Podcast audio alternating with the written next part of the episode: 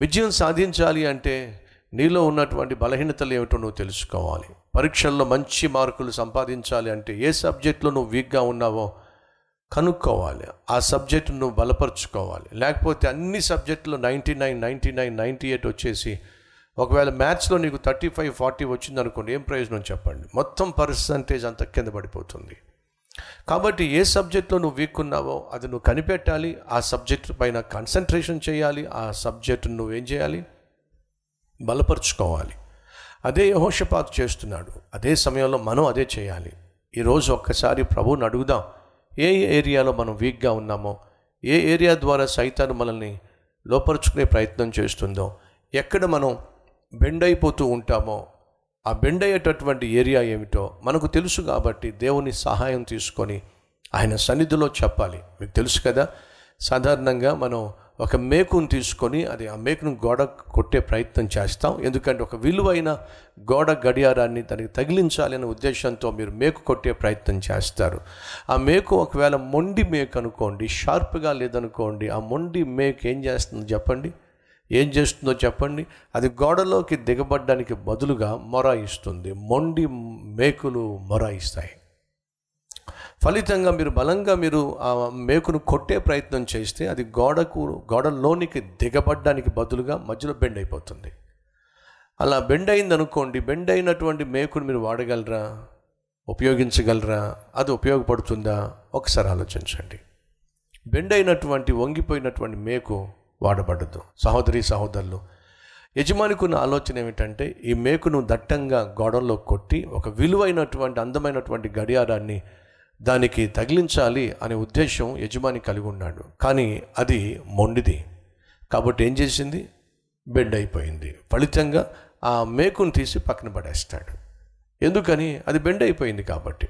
కొన్ని సందర్భాల్లో మనం ఏం చేస్తామంటే ఒకే ఒక్క మేకు ఉందనుకోండి ఆ ఒక్క మేకును ఏం చేస్తాం? పక్కన పడేయడానికి వీల్లేదు కాబట్టి ఆ ఒక్క మేకును తీసుకొని ఎక్కడ బెండ్ అయిందో అక్కడ కొడతాం మనం. ఎస్ ఆ బెండును తీసే ప్రయత్నం చేస్తాం. ఆ బెండును స్ట్రైట్ చేస్తాం. స్ట్రైట్ చేసిన తర్వాత మళ్ళీ అదే మేకును తీసుకువెళ్ళి మీరు గోడ కొట్టే ప్రయత్నం చేయండి. అది ఏ ఏరియాలో గతంలో బెండ్ అయిందో మళ్ళీ అదే ఏరియాలో మళ్ళీ బెండ్ అవుతుంది. నేను చెప్తుంది ఇది ఏమన్నా వాస్తవం అంటారా? వాస్తవం కాదంటారా? మేకు ఒకసారి బెండ్ అయిందయ్యా అంటే మళ్ళీ మళ్ళీ బెండ్ అవుతుంది. ఎక్కడ బెండ్ అయిందో అక్కడే బెండ్ అవుతుంది. ఇలా బెండ్ అయిపోయేటటువంటి మేకు ఉపయోగం పడుతూ సహోదరి సహోదరులు ఇదంతా అద్భుతమైనటువంటి ఎలిస్ట్రేషన్ మన వ్యక్తిగత జీవితాన్ని సరిచేయటానికి. మనం ఏ ఏరియాలో బెండ్ అయిపోతూ ఉంటామో ఏ ఏరియాలో సాత సాతానికి లొంగిపోతూ ఉంటామో వంగిపోతూ ఉంటామో అదే ఏరియాలో మళ్ళీ మళ్ళీ మళ్ళీ మళ్ళీ వంగిపోయే ప్రయత్నం చేస్తాం. వంగిపోతూ ఉంటాం. దేవుడుకున్న ఆశయం ఏమిటంటే మనల్ని ఉపయోగించుకోవాలి. మన జీవితానికి అద్భుతమైన అందమైన వాటిని తొలి తగిలించాలి. మన జీవితాలు ఉపయోగపడాలి. మనకు విలువైనటువంటి వాటిని ఆపాదించాలి అని చెప్పి అందించాలి అని చెప్పి దేవుడు ఆశించి వాడుకోవాలని తలంచినప్పుడు మనం ఏం చేస్తాం? మొరాయిస్తూ ఉంటాం. మొండితనంతో మొరాయిస్తూ ఉంటాం. ఫలితంగా బెండ్ అయిపోతూ ఉంటాం. ఫలితంగా ఉపయోగం లేకుండా ప్రక్కకు నెట్టివేయబడతాం. ఈరోజు మనలో చాలామంది ఆ బాపతకు చెందిన వాళ్ళు ఉన్నారు దేవుడు నిన్ను ఎంతో వాడుకోవాలని ఆశపడ్డాడు. నీ పట్ల ఉన్నతమైన ఆలోచనలు కలిగి ఉన్నాడు. నీకు శ్రేష్టమైన బాధ్యతను ఇవ్వాలని ఆశపడుతున్నాడు. మేకు ఖరీదు ఎంత చెప్పండి? ఎంత ఉంటుంది మేకు ఖరీదు? ఒక రూపాయి అనుకుందాం. కానీ దాన్ని తగిలించేటటువంటి గడియారం ఖరీదు ఎంత ఉంటుంది? మూడు వేలు ఉండొచ్చు పదివేలు ఉండొచ్చు ఇరవై వేలు కూడా ఉండొచ్చు. కానీ ఆ మేక అది అర్థం చేసుకోవట్లా. నా విలువ ఎంత? After all one rupee. కానీ నాకు అందించేటటువంటి ఆ గడియారం విలువ ఎంత? తనకంటే కొన్ని వందల వేల రెట్లు. అయినా అది బెండ్ అయిపోవడం వల్ల విలువైనటువంటి గోడ గడియారాన్ని తాను కలిగి ఉండటానికి నోచుకోకుండా పోతుంది. సహోదరి సహోదరులు వింటున్నారా?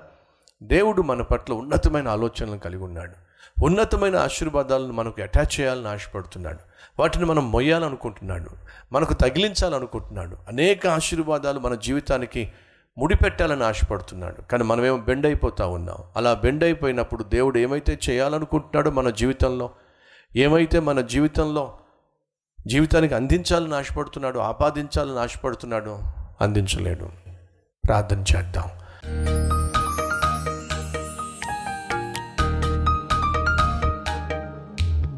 మహాపరిశుద్ధుడు అయిన ప్రేమ కలిగిన తండ్రి అలాగే మా జీవితంలో ఎక్కడైతే నాయన సైతాను మా మీద దాడి చేసేటటువంటి ఏరియా ఉందో ఆ ఏరియాని మేము బలపరుచుకోవాలి. నాయన నీ వాక్కుతో నీ సన్నిధితో నీ శక్తితో మా జీవితాలని నింపుకోవాలి. బెండ్ అయిపోవడానికి వీల్లేదు నాయన. మేము సైతానికి వంగిపోవడానికి లొంగిపోవడానికి వీలు లేదు నాయన. నాయన ప్రార్థన చేస్తున్నాం. ఏ ఏ ఏరియాలో తరచుగా మేము సైతానికి లొంగిపోతున్నామో వంగిపోతున్నామో ఆ ఏరియాలో నాయన మమ్మల్ని బలపరచయ్యా. అది శరీర సంబంధమైనటువంటి బలహీనత కావచ్చు మానసిక బలహీనత కావచ్చు లేక ఆర్థిక బలహీనత కావచ్చు అంతరంగంగా ఉన్నటువంటి బలహీనతలు కావచ్చు. ఏదైనా సరే నాయన అది మళ్ళా మళ్ళా మమ్మల్ని వంచకుండా మాకు కావలసిన బహు బలాన్ని దయచేయాల్సిందిగా కోరుతూ ఉన్నాను నాయన.